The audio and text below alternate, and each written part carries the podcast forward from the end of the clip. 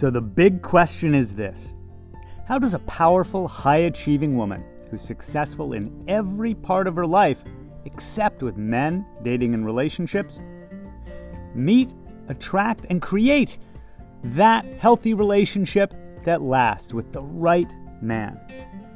That is the question, and this podcast will give you the answers. My name is Barry Price, and welcome to her dating and relationship secrets.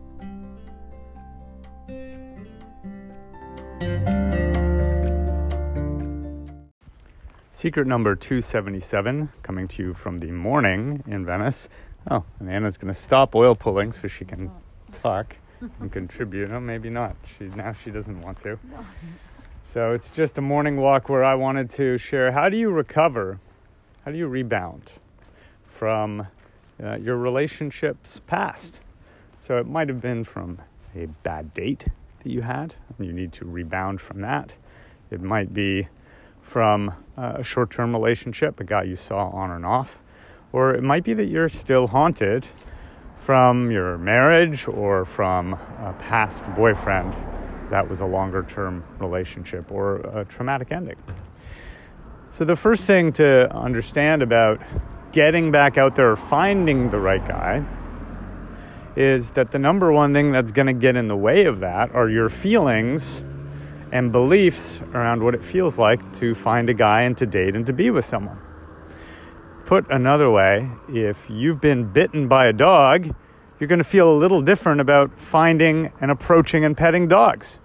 So, everything to do with letting go, healing, moving on, and getting into a positive mind frame and emotional uh, association with dating and men is super important. Otherwise, you're just going to do it in a way that's more uh, protected, really.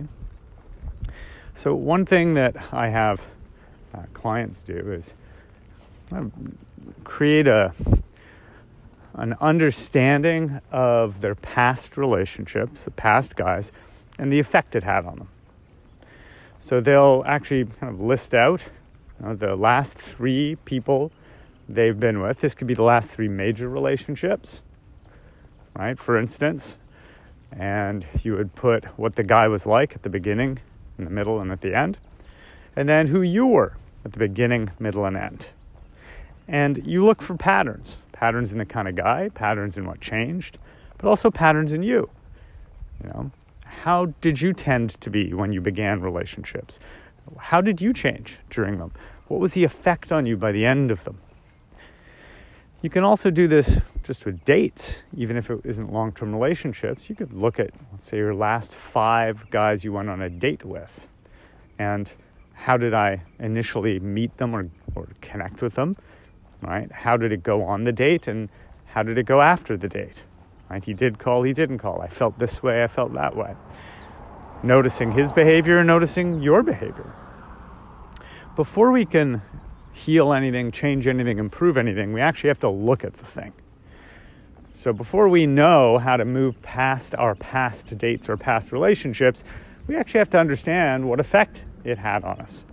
And also what our part was. What was our pattern in that relationship? What was our pattern in the uh, dating that we've done?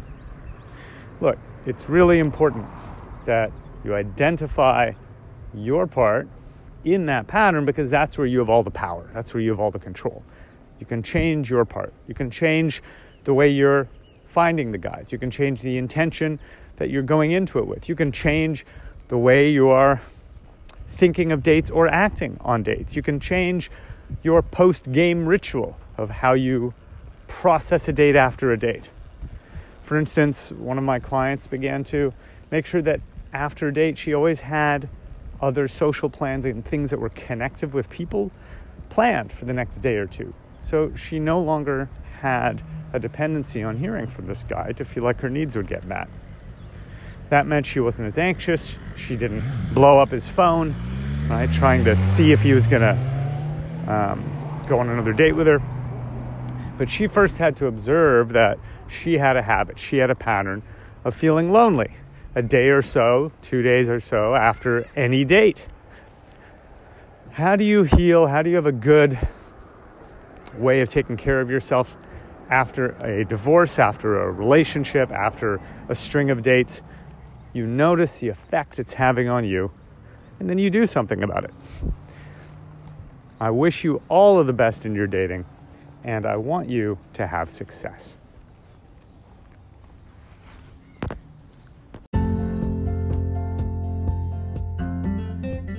Thanks for joining us.